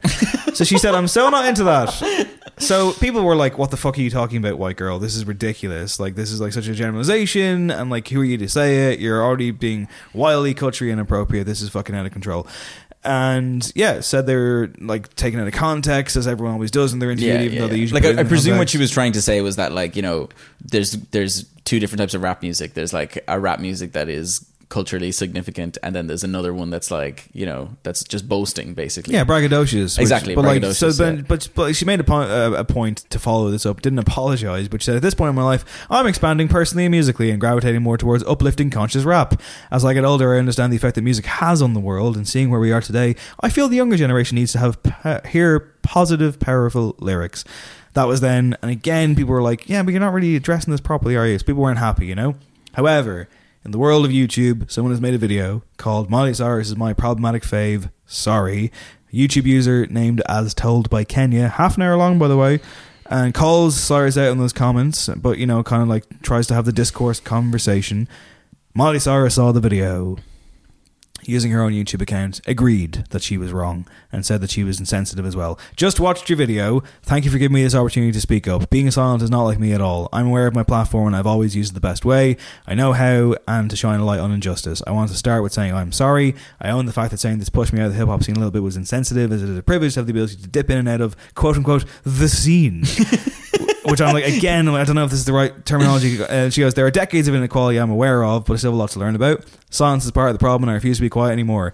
My words become a divider in time when togetherness and unity is crucial. I cannot change what I said. I can only say I'm deeply sorry for the disconnect that my words cause. Simply said, I fucked up, and I sincerely apologize. I'm committed to using my voice for healing, change, and standing up for what's right, Miley. Which is fair enough. And that's that's actually quite a well written apology, kind of. the but most like, part. but what's interesting about that is that like it's a it's a YouTube comment, you know, like a random YouTube video. So it's not like I can't imagine that that was written by you know like a team of people. So You she- never she- know. like I mean, it, I think it does. I mean, yeah, maybe you never. I know. think to be fair, I mean, like again, like I'm not someone to sit here and say this is this, you know, like this is how Yeah, it yeah. is. But I will say that I'm all for people making mistakes and learning from them, and also being allowed to do that Mm-hmm. as long as the mistake isn't intentionally and crazy fucking harmful and horrific. You know, we have to have conversations. We have to have people fucking up and picking themselves up and going, you know what, I wasn't great there. I was a bit wrong. exactly, and that kind of needs to be encouraged more and more. I think. And that's fine. The one thing I will say is I don't think Miley Cyrus was ever actually part of the hip hop scene, so she wasn't pushed out to begin with. You're not a hip hop artist. I'm sorry. what is hip hop? Ah, let's not do that again. I don't know, but it's not Miley fucking Cyrus. Like it's not Miley fucking Cyrus. It's not Miley Cyrus. You're right. And again, some great tunes though. Party in the USA, man, it's great. She's great. I Do you know who co-wrote that song? Who? This is my bit of trivia I always bring up. Who co-wrote "Party in the USA" for Miley Cyrus? I don't know who. Jessie J. No way. Swear to God, man. Fair play to Look at her J. now, dating Channing Tatum. It all worked out. It all worked out. Uh, the Satanic Panic in Limerick, by the way, you aware of this? Broke today. Really? Yeah, it's back. Satanic Panic. You know the, the great the great problem with metal music that's clearly designed to take you down to the underworld. A Limerick councillor has spoken out against Polish metal band Behemoth because of their satanic behaviour. No way. Fianna Fáil councillor and former mayor of Limerick, Kevin Sheahan, is objecting to the band playing at King John's Castle next week and wants them banned, Slipknot style. How much votes is that worth? Do you think? Um, do I think it will happen? Or No. How much votes do you think it's worth saying? Oh, that- sorry. Uh, five. like I don't know. Five, probably. Yeah. Speaking Speaking on the last word in today FM, he said Satanism is associated with evil. Thanks, thanks, man. It's a New York, New York Times expose. Sound. I'm a Christian and I'm totally against anything to do with Satanism and with evil thoughts, music, and practices. Uh, I actually tuned in. I heard this. Um, Really? Yeah, and it was fascinating because at one stage, Matt Cooper replied and said, "I mean, what about Michael Jackson? I mean, like lots of kind of paedophilia stuff come out about him, right?" And then your man went, I don't for one second condone paedophilia. How dare you? Mac was like, that's not what I was saying at all. And he's like, no, I just want to clarify the churches or like like, like local councillor position. On How this. as a politician do you start getting into commenting on artists like, oh, I just find that in 2019 that we're still doing this. We're still saying that like metal equals evil. I mean, we're not though. Our, nobody. this guy is. This guy is. Yeah. There you go. One one man is. One man. Uh, to round off the news section this week, MIA, subject of that great documentary last year that we all Yeah. enjoyed, is now an MBE. Fair play to her. That's right, a member of the British Empire. Against all the odds, I would say. I did not see this coming. Yeah, it's really surprising. 'Cause she's so Do you know- do you know anti-establishment, Did you see her Instagram post about it? About her mother. Yeah, isn't Yeah. that amazing? It's So crazy. her mother had a job stitching the medals, like for For the Queen. For the Queen. Yeah. which is like that's unbelievable and such an MIA thing to happen. Like, It kind of does wrap it up kind of perfectly in a way. Uh, so she's been she took the honor. She took the soup. She did. She which took I the soup. didn't think she would do. Elvis Costello named an officer of the Order of the British Empire. He said it confirms my long-held suspicion that nobody really listens to the words of my songs, or the outcome might have been somewhat different. I don't think he's really on the satanic panic scale of uh, you know subversive lyrics or anything, but panic. yeah, it's a strange one, isn't it? I mean, I, I don't know how the, like this thing really works because Feargal Sharkey, ex Undertones, named an OBE. You know, like what's going on? It's weird. I mean, MIA, like, yeah, MIA MBE is good though, isn't it? MIA MBA is is very very good. I remember uh, back in the uh, Sky Sports days. I mean, Sky Sports is still, of course, an organization that functions. But I remember like Steven Gerrard got knighted or not knighted. He got like a fucking one of these. And I remember like he scored a goal, and the commentator was like, "Steven Gerrard MBE on New Year's Day." but the best of all time, and it's also a football one, is on the Football Ramble podcast. Uh, this Newcastle fan, long-suffering Newcastle fan called Pete Donaldson, and he referred to how a player for Newcastle, a bit of like a squad player, journeyman guy called Sammy Ameobi. Yeah. That's his name. His name is Sammy Sammy Ameobi. Ameobi. And he was like, I really wish he had been like big into charity work or something, so we could have had Sammy Ameobi OBE. it's so good. It's so good. It's fucking great. All right, so listen, um, no album review this week, guys, because uh, we the show kind of fell apart at one stage when I was like, you know what, I'm a bit sick. I might take the show off, guys. But then Craig was like, I have to go and be glitzy with the advertising world. we also have a very long show because of this thirty minute interview. And Yeah, so well. we uh, and also rather than half-ass an album, we decided to not do one, but we were going to do one. yeah, so we were going to do uh, the Divine Comedy album, Office Um, Politics. Have you seen the front cover? I have. The artwork is exceptionally terrible. I mean, the whole the whole thing is very very interesting. It's it's it's kind of a mix between a comedy album, a sitcom theme tune thing, and a musical theater mix. Um, I will say it's worth a listen. To be honest, it's got this weird thing that has. The, the interesting thing about it is that it's got like a style of pop music that kind of isn't really here anymore, which is you know it's like basically like It's called Neil Hannon. yeah, I mean, it, it's kind of like ABBA or like Cake or like Paul Simon or something like that. It's kind of got like a video killed the radio star thing where like it's less about it, th- there's like very set kind of um, situations and stories and stuff built into them, and they're kind of very very random, built around kind of pop music. Yeah, it's I think vaud- it is worth a listen. It's vaudevillian as he tends to be. I've heard it at least once, and there were times when sonically I was quite surprised, and times when I was like, "Yeah, this sounds like what I would expect Neil Hannon to sound like." if you're going to pick one track, it's Norman and Norma. It's a really really good track. He remains a very dexterous writer. Uh, Do you like Divine Comedy? I mean, like, yeah, here and there. I mean, I, I, I'm not going to sit down and really put them on, but I've gone back to old stuff, and like, he's clearly a talent. He's There's a, there's a song called Our Mutual Friends that is one of my all time favorite songs. All right. It's incredible. He, uh, I mean, like, the thing is, I can't say if this is like good, bad, or indifference, thus, I can't really give you the full review. But I will say that um, he was talking about the Father Ted musical, which he's working on, Mm. which is coming. Which is I that's mean, a difficult one because mm, Glinner is involved still. Yeah, he's involved, and like you know, I mean, I don't, I don't like like that guy. like I don't follow It's that hard to dude. I don't know. I mean, it's yeah, that's a whole other podcast that we're not doing. We're not doing. But yeah. uh, yeah, we don't support his views because he's gross. Uh, so yeah, but what we'll do instead, Daithí, is songs of the week. songs of the week. Which, by the way, was also a fucking like House of Cards. Jesus Christ, there was like a new one every minute. But it was weird, yeah, because at the start of the week there was nothing. And Yeah. then over the course of like the last two days, a huge amount of important music came out. It was crazy, and we had to like cut stuff, and then we're like, "Is this in? Is that in?" Liam Yeah. Gallagher didn't. I wanted Liam Gallagher to make it because it would have reflected back to your first time ever on the show. I know, but the I mean, I think all we need to say is that it's literally basically the exact same thing again. like, except it's not as good as Wall of Glass. It's not as good as Wall of Glass, nor its video is high concept. Yeah. Okay, Don't so bother listening to it. We It's have three good. songs. Give me a number between one and three. Oh god, we back onto this? Why not? Uh two. It's Flume featuring London Grammar in the least interesting song of the week. It's called Let You Know. You wanna let me know now that you've let me go. life is better still. And I guess somehow you'll just keep on coming back.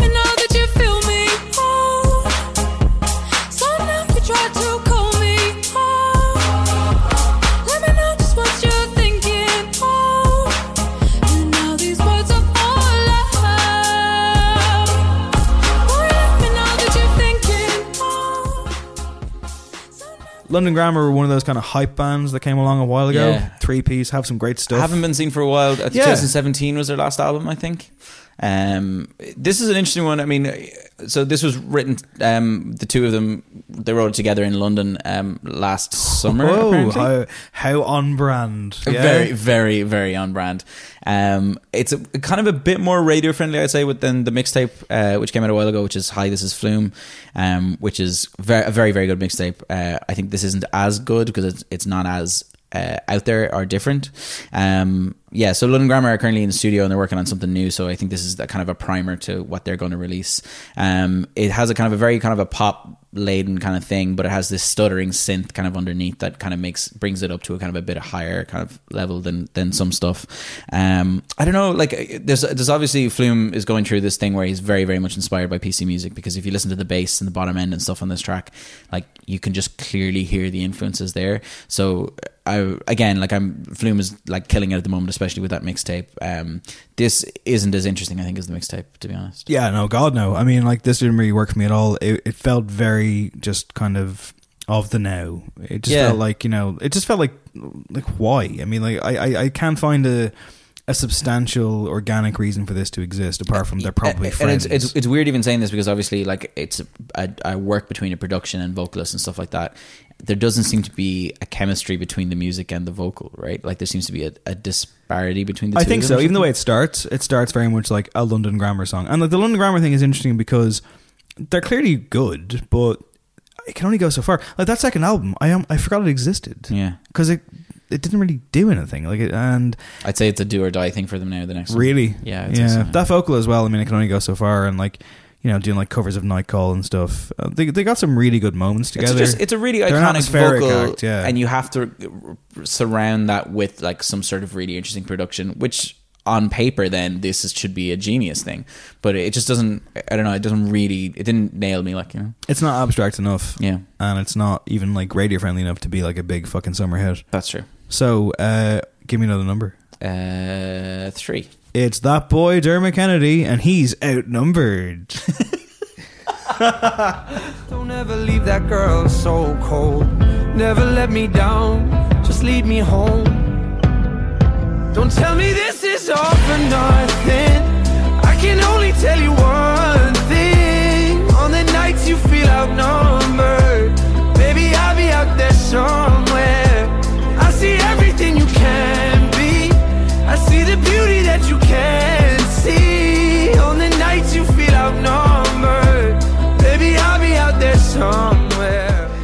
That's the name of the song.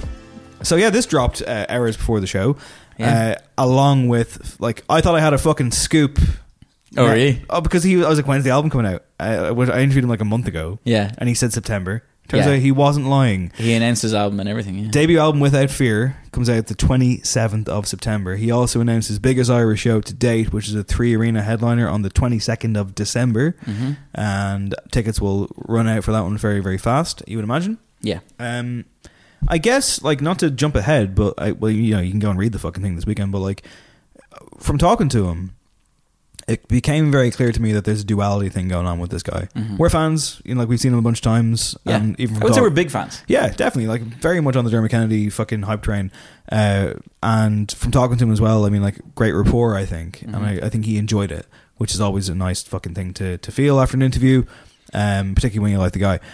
But I kind of feel like there's a push pull with this dude. I kind of feel like there's a bit of a back and forth, and he's going to have to make some compromises. He's on a major label. Yeah. He's a big star. He's going to be a bigger star if that's the road that he wants to go down. Yeah.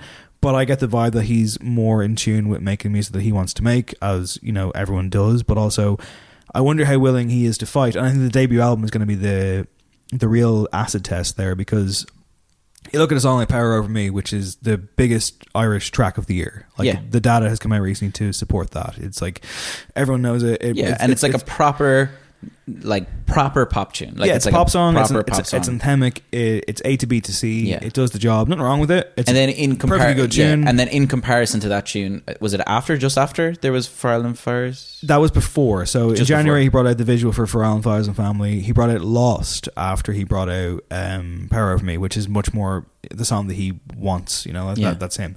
So not that he doesn't fucking. I mean, like I don't think this dude's going to put out a track unless he wants to put out a track. But I like you can kind of tell just from talking to him, just from even the way the tracks go, that like this one will do a job. And this is the real me. It's like the Hollywood fucking studio system for Yeah. a director, where it's like one for you, one for me. Yeah, yeah. So where do you think this one comes down? I mean, I think it's somewhere in between, right? I mean, I didn't think it would be acoustic for a start. When I heard the first chords, I was like, oh, okay. It's a very. I think it goes down on the pop side. To be honest, um, there's Yeah. there's two really interesting things about it. Like one, the, the main reason I think it become it goes down on the more pop side of Dermot Kennedy is because of the classic like four chord thing that it has, which is like everybody knows this four chord thing. That's like a really classic like pop music thing where you you play these perfect four chords where it goes and like you know every single track that's done this before. The other really weird thing about it is that one of the main samples in it is a sample taken from Moments Past, which Yeah. is one of his older tracks, which is Your by favorite. Dermot Kennedy, like that thing is like he sampled that, and like that sample already has like a really interesting story. It's fucking unreal. You love it, yeah. You're but like that that sample itself already has a really interesting story where that was done in a session like way before the Dermot Kennedy machine started moving and the producer he worked with and that song never came out the producer he worked with sent it back to him and kind of went here look we did this while we were thinking you should use this for something even if it's not for a track that we've done together and then Moments Past came out with that sample in it and now that sample is coming back again like Yeah. it's a really interesting kind of recall right yeah, for sure. And like, like it's interesting because like not everyone does that. I guess people do it in more subtle ways. This this one is very overt, Mm-hmm. and I'm wondering what kind of statement he's trying to make with it. I'm actually really fucking frustrated in a way because like the album title is out, the album cover is no, I- like maybe it's the album I don't know, but like the track listing isn't out. Yeah. and this is the one case where Mhm. I really want the fucking track listing. yeah because I want to know. I want to know if we're getting a bunch of songs we've already heard before. I don't think we will because he's done that thing of like, here's all of my songs to date in a Spotify playlist. yeah Surely you wouldn't do that if you're going to reheat everything. I mean, my thing about a Dermot Kennedy album is like the the buildup of energy and release needs to be there because the problem is is that you don't want to have an album full of just the thing, which is basically this song means a massive amount to me, and it's like a slow, like emotive song, and like. I think he's on the right track to make a really fantastic album where like I really hope he the is, energy yeah. builds and releases and builds and releases, which is basically what you need for an album. You need you need to be able to build up energy and to let it go again, and like that's what I'm really hoping for anyway. Basically, Yeah, I wonder, but like, can that coexist? I mean, ultimately, because the interesting thing is this. I mean, like, I guess if you don't know his stuff, you might think that we're referring to this other bank of songs that are so abstract that they're crazy, but, but they're but they're, They're not. not wildly No, they're like, not. yeah, but yeah. it's it's more that they're there's more of a poignancy to it. and, and it's also how they're delivered. You know what I mean? Yeah, Like delivery's there huge, seems to be yeah. like this thing where like he'll release a song and it, it definitely feels like he is releasing it as opposed to his team or his label, and he'll like work on the videos himself and like so there that's kind of where the split is it's like he is releasing some stuff as a labor of love and some stuff as um because he is a massive artist basically you know and that's the split like which is a fascinating place to be. yeah and you're going to hear all about that next week on the show. Mm-hmm. And also go read my article because I spent a lot of time work writing it, you know, and, and it, look, it looks really pretty as well. And there's great photographs in there from Lucy Foster and Christian Tierney and Brendan Canty, and Daithí and I will like put it together visually, and you should totally go and read it. That's all I'm saying. Charli XCX is back again on the show somehow because she's Once announced an album as well. But before that, she's got a team up with BTS.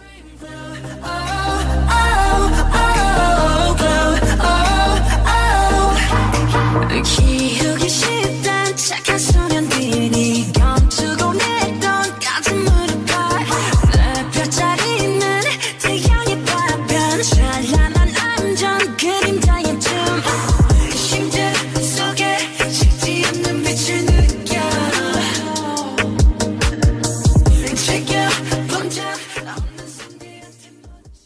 That song is called Dream Glow.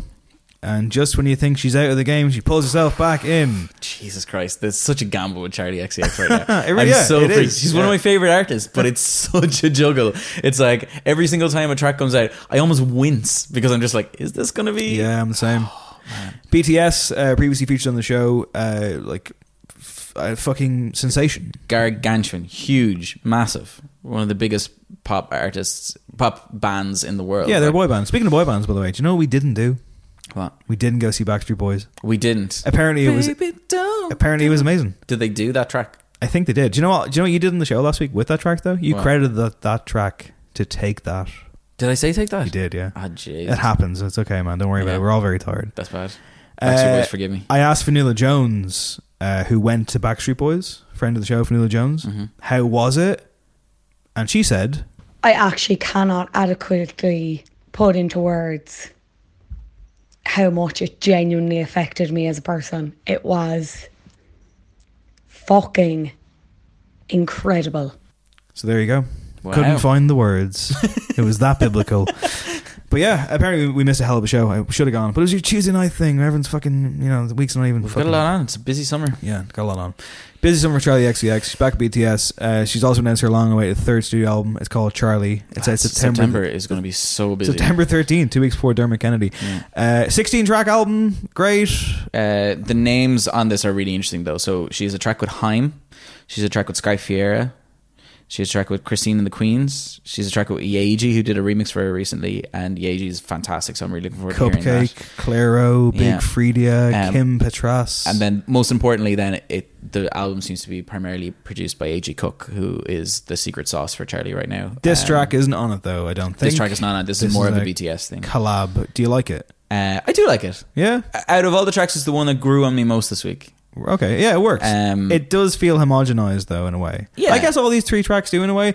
There's sheen galore. On, Yeah. on all three of these. You know, The BTS thing though is so funny because like when you start looking into BTS and like looking at like how the fans react to stuff, there's this amazing like I think the official video is like this. It's like a color coded. Uh, color coded lyric video, right? Where basically whoever is singing a color will go on to whatever they're singing. Okay, so then basically whatever there's like there's only three out of BTS who are actually singing on this this record and uh, Charli. So then each of the colors come in when the person is singing, so that's all fine. And then when you go down into the comments, there is these insane paragraph long comments about like how uh, each person's voice is and like a really in-depth critique about each of the separate voices which i've never seen on a track before. And there's all this weird stuff like kind of weirder weird stuff that i read which was like basically there were people commenting on how well each of the bts guys how well their english is improving and how well their pronunciation is improving. And like it's just it kind of rubbed me the wrong way because it was just like it's like i don't know like why why are you why is your main comment is just like your English is doing really well, your your pronunciation is doing Yeah, it's great. a different Like, world, man. We don't know it. I, I, like know, what they're it's about, though. I will say that like they got some good tunes. Home is one of my favorite songs of the year. Yeah. I like this. It's fine. I mean, I, I feel like you know, it's it's been a weird week for music. You know, like I mean, I guess they did the job, but the stuff that grabbed me this week was actually much different and kind of unexpected. And with that, we'll move to other listening. Um, first of all, uh, Orla Gartland has brought out a new EP. Yeah. It's called Why Am I Like This? It's four tracks. Artist. There's a track on there called Inevitable. She put out the video for it, which is really kind of like a home movie type thing. Mhm. And the song is like a breakup song, basically. Um, it's like the the precipice of a breakup. Like this breakup is about to happen, and everyone knows it. And I found it really devastating. I found myself on a bus being like, "Don't cry, Dave." She's an incredible songwriter. She's like, fucking good, man. She's really, really good, and like she has a really interesting story as well. I mean, she's she's an Irish artist, but she's living over in London, and she's part of this like very interesting crew of people who are all like really heavy grafter music people who are like writing loads of songs and stuff. And like, I mean, you talk about somebody who works hard at music. Like Orla Gartland is absolutely incredible. She's so good. Yeah, and that track is just fucking stunning. Like it really, really, it has that thing of like one listen and you're right in there. Yeah. just pure conviction and like a real kind of like we've all kind of been there type thing, but in, in a real human way that like really rips into you.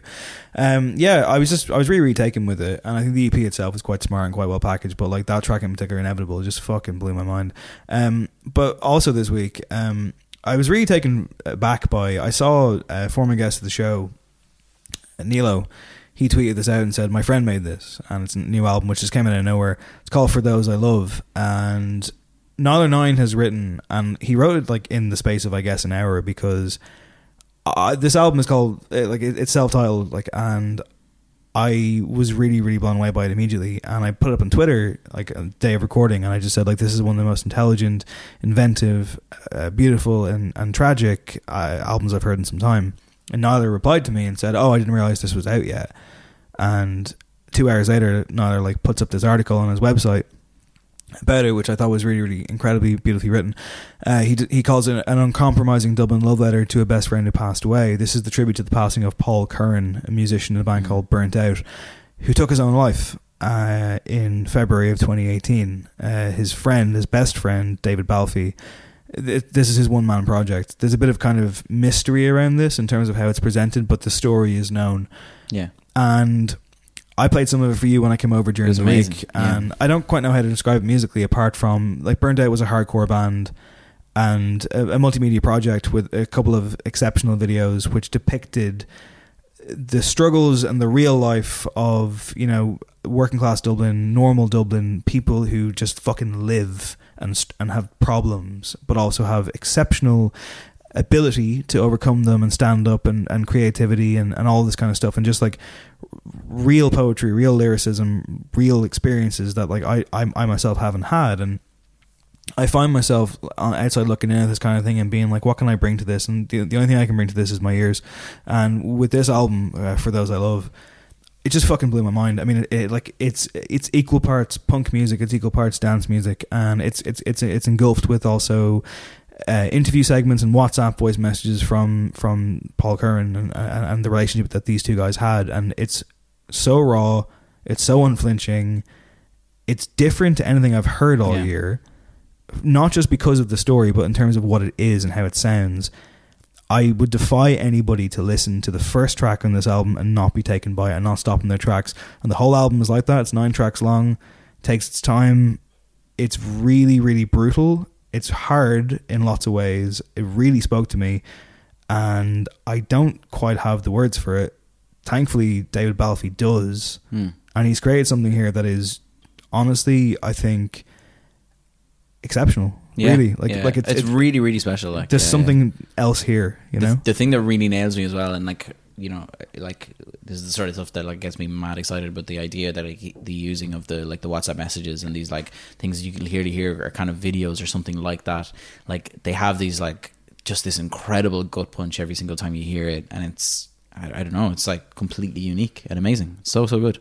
Yeah, it's like it. Honestly, it's like at a time in in, in music where I'm always complaining about fucking too much music. I'm always like being like, ah, like nothing's hit me this year. Mhm. This has, and I, of course, circumstances and the the context of it have a tragedy to it that I I I am not able to understand.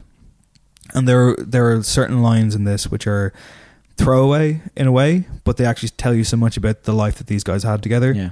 and then there are ragings about how the grief that he's dealing with and, and, and I guess the kind of the conversations that he has to put up with. And it's just unbelievable. I mean I, I it's it's catharsis as music. Like like it's it's so fucking raw. And there's a place for that. Yeah. and like you know you look at like um other albums that have been written about about loss and uh, about this kind of thing and I guess you can't fake it. You know, Yeah. you, like you cannot fake this exceptional thing that has happened to you in your life, and I think it's an amazing thing for him to do. I don't know the guy. Um, I would I would hope that by putting it out there and making it that he's got something from it, but it's just it's just yeah. Like I mean, like like I'm I'm, I'm running out of sentences here, but please listen to it. Yeah. Go straight for it. It's amazing. It's called For Those I Love. It's self titled. I guarantee you're not going to hear anything else like it all year. It's great. And it's it's it's essential. Fucking essential listening. Yeah. And that's the show. For, Yeah. For this week. Fair play. You're away for a while now. I'm going to be away for two weeks. I am. How dare you? I'm going to Greece for a week. Yeah, have you ever been? Huh? Ever been? Never been. All right. Never been. Will it be good, do you think? I think it'll be fucking warm. That's for fucking sure. It'll be like 30 to 40 degrees, I'd say, for the whole thing. Jesus Christ. Okay, well, I guess if you're away next week, I'm going to have to do something. So I guess watch this space. Also, next week, don't forget Dermot Kennedy interview coming and Bantum coming after that. So it's a it's a big run for the show. It is. We'll fill your gaps. It'll be okay. Yeah. Uh, speaking of Bantum, though, actually, before I get to that, of course, as always, this episode was engineered lovingly by our sonic architect Eve Murray. Thank you, Eve. But going back to Bantum for a second, uh, he mentioned in the interview that we did a recording engineer that he's worked with a man by the name of Tony Fitz, uh, who has got in touch with us and sent us a new track that he's putting out called Empty, which I was really quite taken by as well. Like, it's been a good week for fucking homegrown stuff, I think, really. I think it has. Um, outshining the international for once. Uh, for once, for, For always. once. I don't know. Like, you're always been, like, maybe I'm just too fucking attuned to, like, oh, it's on Pitchfork, it must be good. I don't know.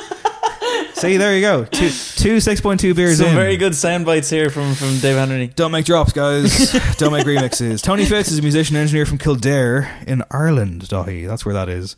Uh, this is the first of a series of singles to be released throughout the year, all of which explore the ups and downs of balancing creative practice with his personal life and career.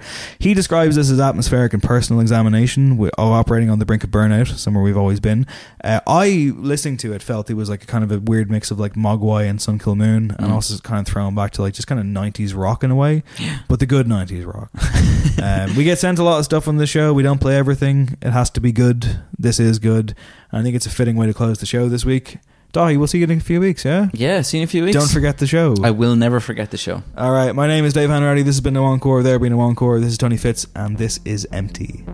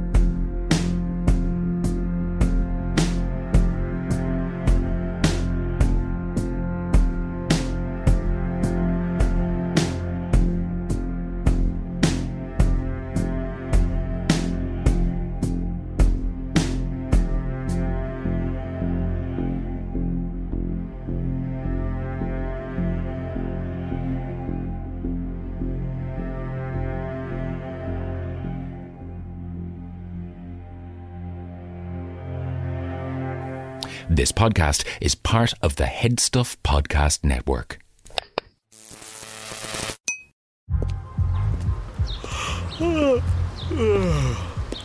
The only thing better than grinding all night for your side hustle is your roommate picking you up with Mickey D's breakfast. The perfect pickup deal. There's a deal for every morning at McDonald's. Right now, taste breakfast perfection when you get a warm and savory sausage McMuffin with egg for just $2.50. Price and participation may vary. Cannot be combined with combo meal.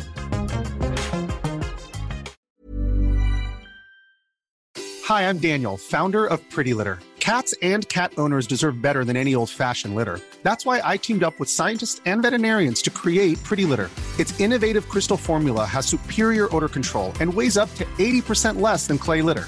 Pretty Litter even monitors health by changing colors to help detect early signs of potential illness. It's the world's smartest kitty litter. Go to prettylitter.com and use code ACAST for 20% off your first order and a free cat toy. Terms and conditions apply. See site for details. Even when we're on a budget, we still deserve nice things. Quince is a place to scoop up stunning high-end goods for 50 to 80% less than similar brands. They have buttery soft cashmere sweaters starting at $50, luxurious Italian leather bags, and so much more. Plus, Quince only works with factories that use safe, ethical, and responsible manufacturing. Get the high-end goods you'll love without the high price tag with Quince. Go to quince.com slash style for free shipping and 365-day returns. Imagine the softest sheets you've ever felt. Now imagine them getting even softer over time. That's what you'll feel with Boll and Branch's organic cotton sheets. In a recent customer survey, 96% replied that Boll and Branch sheets get softer with every wash. Start getting your best night's sleep in these sheets that get softer and softer for years to come. Try their sheets with a 30-night guarantee. Plus, get 15% off your first order at bollandbranch.com. Code BUTTERY. Exclusions apply. See site for details.